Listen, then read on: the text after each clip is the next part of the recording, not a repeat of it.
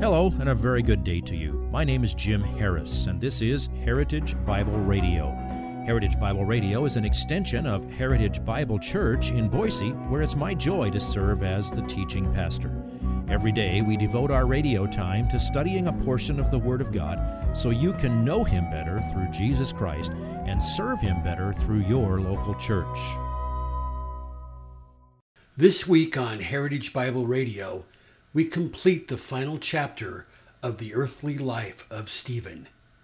If you are following along in your Bible, this narrative is found in Acts chapter 7, verses 44 through 60. Stephen wraps up his biblical defense and accusation of the Jewish rulers. The result was mob justice. Please listen to Pastor Harris as he delivers today's slice of this week's message entitled, Lord Jesus, Receive My Spirit. Well, now come with me, please, to um, Acts chapter 7 as we continue our march through the book of Acts. And today is going to be our third and final visit to chapter 7. Now, as we've worked through these first six and a half chapters of Acts, there's been a very clear theme. No matter what happens, the subject is Jesus.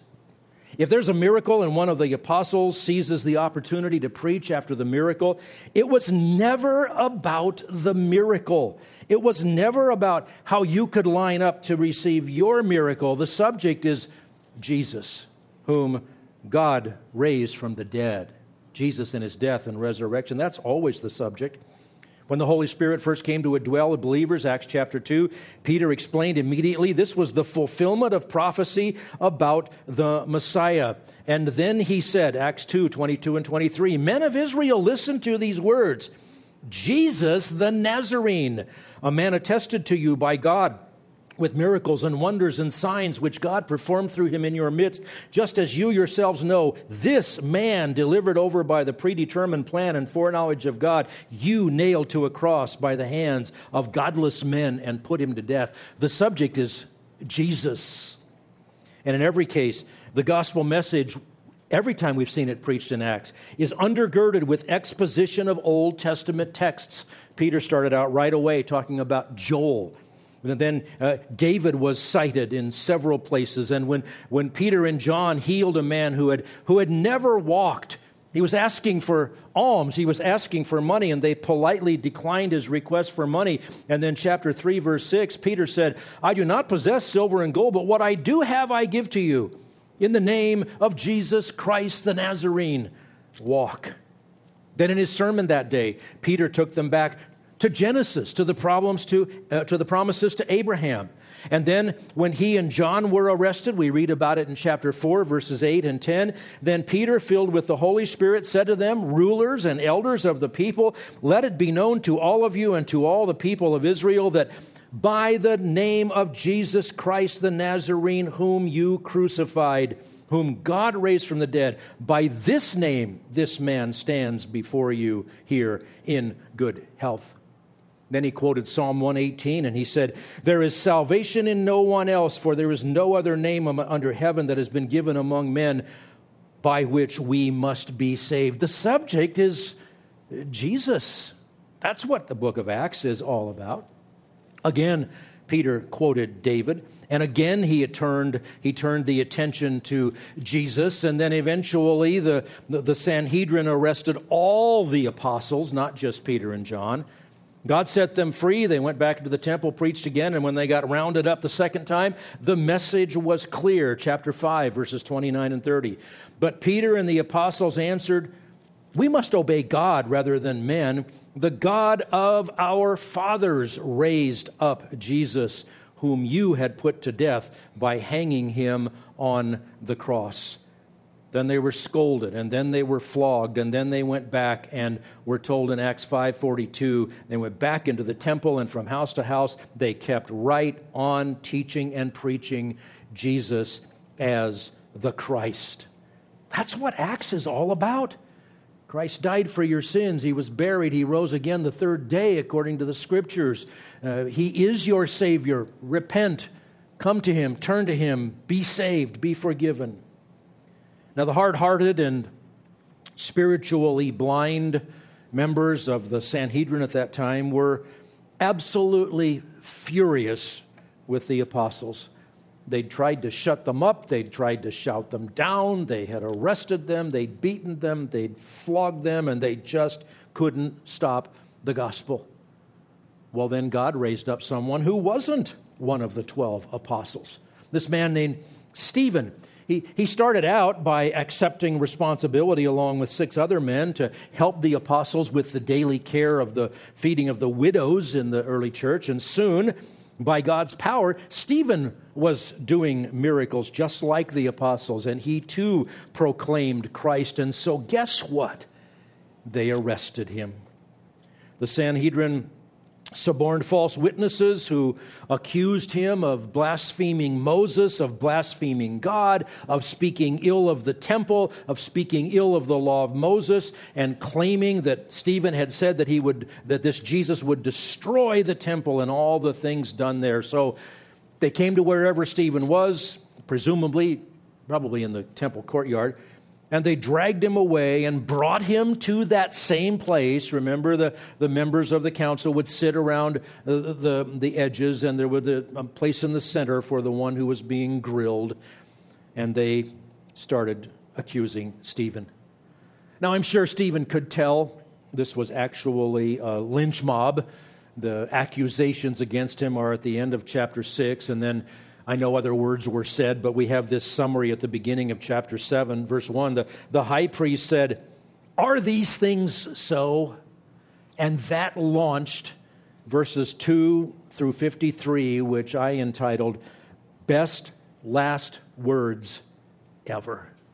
And it was all about Jesus.